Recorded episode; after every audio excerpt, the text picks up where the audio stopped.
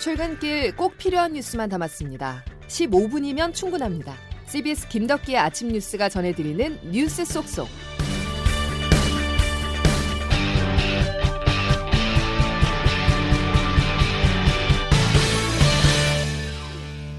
여러분 안녕하십니까? 6월 25일 김덕기 아침 뉴스입니다. 대출자들에게 달갑지 않은 소식이 하나 전해졌습니다.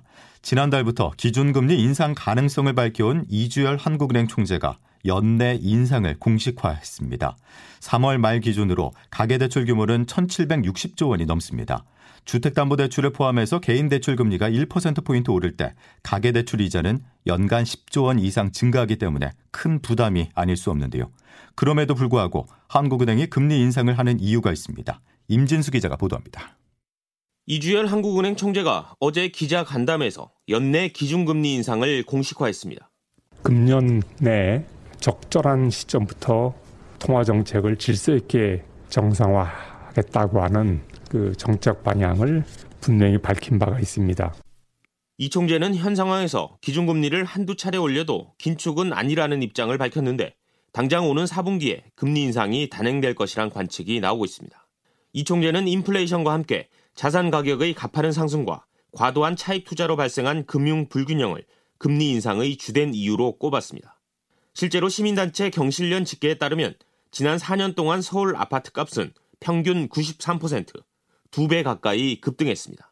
소득 증가율을 훌쩍 뛰어넘는 부동산 가격 급등에 2030 세대를 중심으로 빚을 내 추경 매수에 들어갔고 그 결과 올 1분기 말 기준 가계부채 규모는 역대 최대인 1765조 원으로 연일 최고치를 경신하고 있습니다. 이런 상황에서 금리가 인상되면 과도한 부채로 자산을 매입한 가계는 큰 타격을 입을 수밖에 없습니다. 하는 추계에 따르면 금리가 1% 상승하면 가계대출 이자는 연간 11조 8천억 원 증가하는 것으로 나타났습니다. 이런 상황에도 불구하고 금리 인상을 주저하며 가계부채 문제를 그냥 놔둘 경우 더 큰 금융위기가 찾아올 수 있다는 게 한은의 판단으로 보입니다. CBS 뉴스 임진수입니다. 실제로 수도권 아파트 값이 9년 만에 최고 수준으로 상승한 것으로 나타나 부동산을 중심으로 한 자산 거품 우려는 계속 커지고 있습니다. 부동산원은 이달 셋째 주 기준으로 전국 아파트 매매 가격이 0.27%가 올랐고 특히 수도권은 아파트 값이 한 주 만에 0.35%가 상승해 2012년 통계 작성 이래 최고 수준의 상승률을 기록했다고 밝혔습니다. 이처럼 정부의 각종 규제에도 아파트 값 고공행진이 이어지자 이제는 매수 심리가 빌라로 옮겨가고 있습니다. 가격이 상 상대적으로 저렴하고 재개발 이익도 기대할 수 있다는 이유에선데요.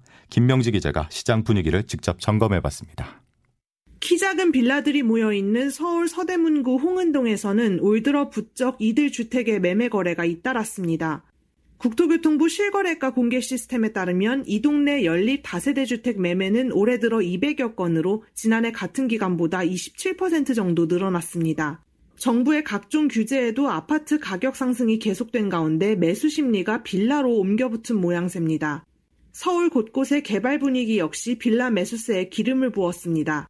하늘의 별 따기 같은 신축 아파트에 당장 들어서기를 기대하기보단 개발 가능성이 있는 빌라를 매수해 버티기에 나서는 겁니다.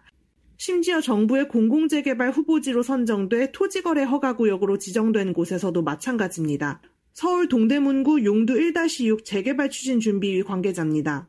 나오기만 하면 뭐 벌떼같이 오 문의는 많이 와도 실제로 뭐 내놓은 사람들이 없으니까 매물이 없는데 뭐 하지만 업계 관계자들은 빌라 특성상 향후 매도가 어려워지거나 개발 좌초 시 가격에 큰 타격을 입을 수 있다며 주의를 당부합니다. CBS 뉴스 김명지입니다. 앞서 전해드린 것처럼 한국은행은 금리 인상을 통해서 시장에 풀린 돈을 걷어들이기에 나섰지만 반대로 당정은 30조 이상 돈을 풀 준비를 하고 있습니다. 5차 재난지원금을 소득 하위 80%에 지급하기로 가닥을 잡고 이들에겐 4인 가구 기준 100만 원이 지급될 것으로 보입니다. 이어서 조태인 기자입니다. 정부 여당은 재난지원금과 소상공인 지원을 위해 30조 원 이상의 올해 2차 추가 경정 예산을 편성해 또다시 돈 풀기에 나섭니다. 코로나19로 피해를 입은 소상공인에 대한 지원금은 이르면 8월에, 국민을 대상으로 하는 지원금은 9월 추석 전까지 지급될 계획입니다. 소상공인이 받을 피해 지원금은 올 초 4차 때 지급한 최대 500만 원보다 늘어난 최대 700만 원까지 받을 수 있게 됩니다. 당정은 재난지원금 대상 범위를 놓고 갈등을 빚었는데 당초 소득 하위 70%에 제공하기로 했던 정부 안보다는 확대될 것이란 전망입니다. 5차 재난지원금 금액은 지난해 1차 전국민 지원금과 같은 4인 가구 기준 100만 원으로 예상됩니다. 민주당은 이번 지원 대상에서 빠진 고소득층에 대해선 신용카드 캐시백으로 보완해주겠다는 계획인데 돌려받을 수 있는 한도 금액은 기존의 기재부가 검토했던 30만 원보다는 늘어난 50만 원으로 확대될 것으로 보입니다. 당정이 어느 정도 절충점을 찾았지만 전국민 재난지원금 지급을 주장하는 당내 반발이 만만치 않아 소득 하위 80에서 90% 사이에서 범위를 놓고 막판까지 줄다리기가 이어질 것으로 보입니다. CBS 뉴스 조태임입니다. 코로나19 소식도 보겠습니다. 코로나 극복은 참 갈 길이 먼 것 같습니다.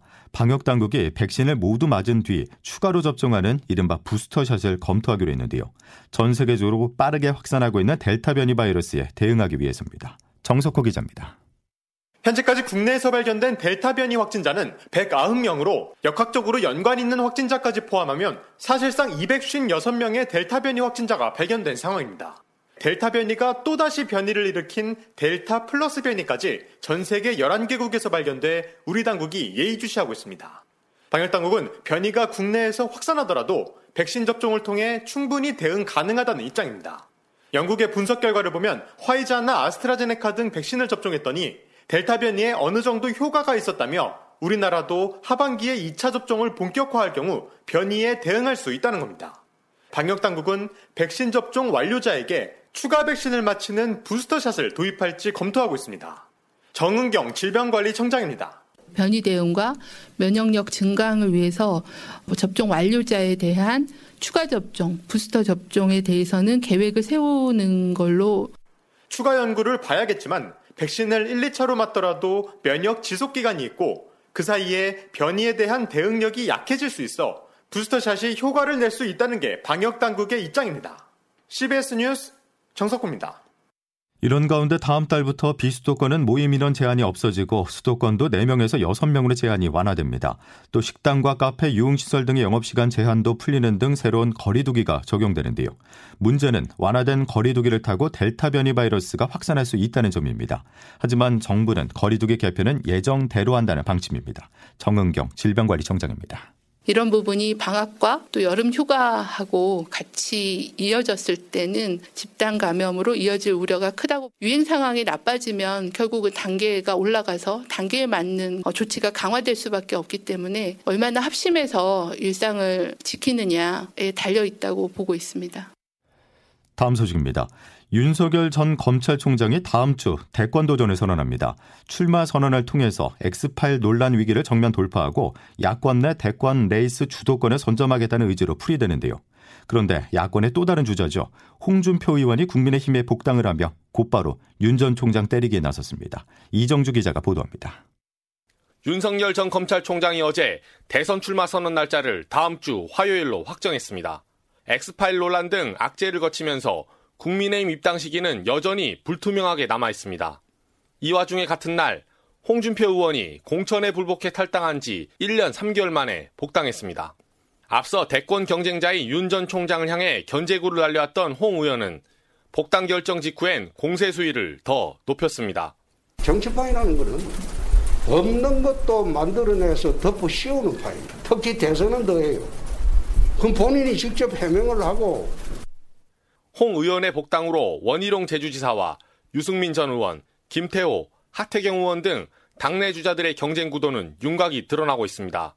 장외 야권 주자인 윤 전 총장과 최재형 감사원장, 국민의당 안철수 대표 등은 최선의 입당 시기를 저울질하고 있습니다. 당 지지율은 높지만 후보 지지율이 낮으면 입당을 서두를 수밖에 없고 그 반대라면 당이 후보들에게 매달리게 되는 상황. 국민의힘이 자강론을 통해 당내 주자들을 얼마나 키워내고 당 밖의 인사들은 어떻게 규합해 빅텐트를 칠지 주목됩니다. CBS 뉴스 이정조입니다. 더불어민주당 송영길 대표가 오늘 결단을 내립니다. 대선 경선 연기를 놓고 당이 양측으로 나뉘어 여전히 맞서고 있는데요. CBS 취재에 따르면 민주당 지도부 다수는 연기 없이 원칙에 따라서 경선을 진행하자는 의견을 개진하고 있습니다. 이준규 기자가 취재했습니다. 민주당 최고위원회는 오늘 아침 회의를 열고 당 대선 경선기획단이 마련한 기획안의 채택 여부를 결정합니다. 기획안은 현행 당원에 따라 대선 180일 전에 당 대선 후보를 선출하는 것을 골자로 만들어졌는데 문제가 없다고 판단될 경우에는 당원대로 180일 전에 문제가 있다고 여겨질 경우에는 일정을 연기해서 경선을 치를 전망입니다. 송영길 당대표를 비롯한 최고위원 다수는 국민적 신뢰, 대선 주자들 간의 합의 여부 등을 이유로 현행 유지에 힘을 싣고 있습니다. 송영길 당대표입니다. 우리 모두가 어떻게 나더라도 원팀으로 우리 민주당이 국민의 신뢰를 얻게 같이 노력했으면 좋겠습니다. 반면 경선 연기 찬성 측에서는 당무 집행의 최고 의결 기관인 당무위원회를 소집해서라도 연기를 관철시켜야 한다는 주장이 나오고 있습니다. 하지만 이 문제를 너무 오래 끌 경우에는 국민들께 나쁜 이미지만 심어줄 수 있는 만큼 주장은 충분히 하되 더 이상 논란을 지속하지는 말자는 목소리도 나옵니다. 찬반 의견이 팽팽히 맞서자 당내 일각에서는 경선을 3, 4주 정도 늦추자는 절충안도 나오고 있지만 2개월이든 3, 4주든 원칙을 어긴다는 점은 똑같고 추석 밥상에 민주당 대선 후보의 이름을 올리기 위해서는 일정을 2주 넘게 늦춰서는 안 된다는 반론 또한 만만치 않아 성사 가능성은 높지 않을 전망입니다. 국회에서 CBS 뉴스 이준규입니다. 6.25 기념행사가 한국전 당시 임시 수도였던 부산에서 처음으로 열립니다. 행사장은 한국전 당시 유엔군 군용 비행장이었던 부산 수영구 영화의 전당으로 한국전 참전 유공자와 유족, 정부 인사 등 240여 명이 참석할 예정입니다. 6.25 관련 소식으로 이어가겠습니다. 71년 전 한국 전쟁 당시 히로시마에 떨어진 원자탄이 한반도에도 떨어질 수 있었습니다. 미국이 북한의 핵 공격을 계획했다는 이야기는 역사학계에서는 잘 알려진 사실인데요. 미국 기밀 문서엔 어떻게 기록이 되어 있을지 워싱턴에서 권비철 특파원이 취재했습니다. 한국 전쟁이 한창이던 53년 1월 15일 해리 트루먼 미국 대통령이 이임사를 합니다. 한국전 발발 당시 상황과 참전 결정 과정 평가에 3분을 할애했습니다. 전체 고별 연설의 10분의 1입니다. 6.25는 트루먼의 주요 국정이었습니다. 앞서 50년 11월 30일 참전 5개월 뒤 기자회견에서는 이런 말을 합니다. 원자 폭탄 사용을 언제나 적극 고려해 왔습니다. 무고한 양민들에겐 사용해서는 안 되지만 사용이 되면 희생은 불가피합니다. 국제사회는 발칵 뒤집혔습니다. 트루먼이 일본 원자탄 투하 장본인이기 때문입니다. 백악관은 해명했습니다. 전쟁 땐 모든 무기 사용 고려는 당연하고 한국전 직후부터 고려해왔다는 겁니다. 미국 국립문서보관청의 기밀 해제 자료 보면 당시 미국엔 핵 공격 찬성 여론이 컸습니다. 그래야 참전 미군들 목숨을 살릴 수 있다는 논리입니다. 하지만 영국, 캐나다, 또 한국전 참전국들 모두 만류한 걸로 나옵니다.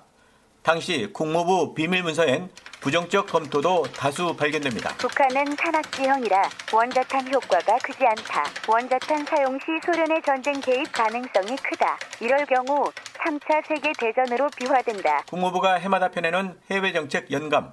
당시 한국편 6권을 살펴보니 원폭 투하 문제 논의만도 최소 20차례였습니다.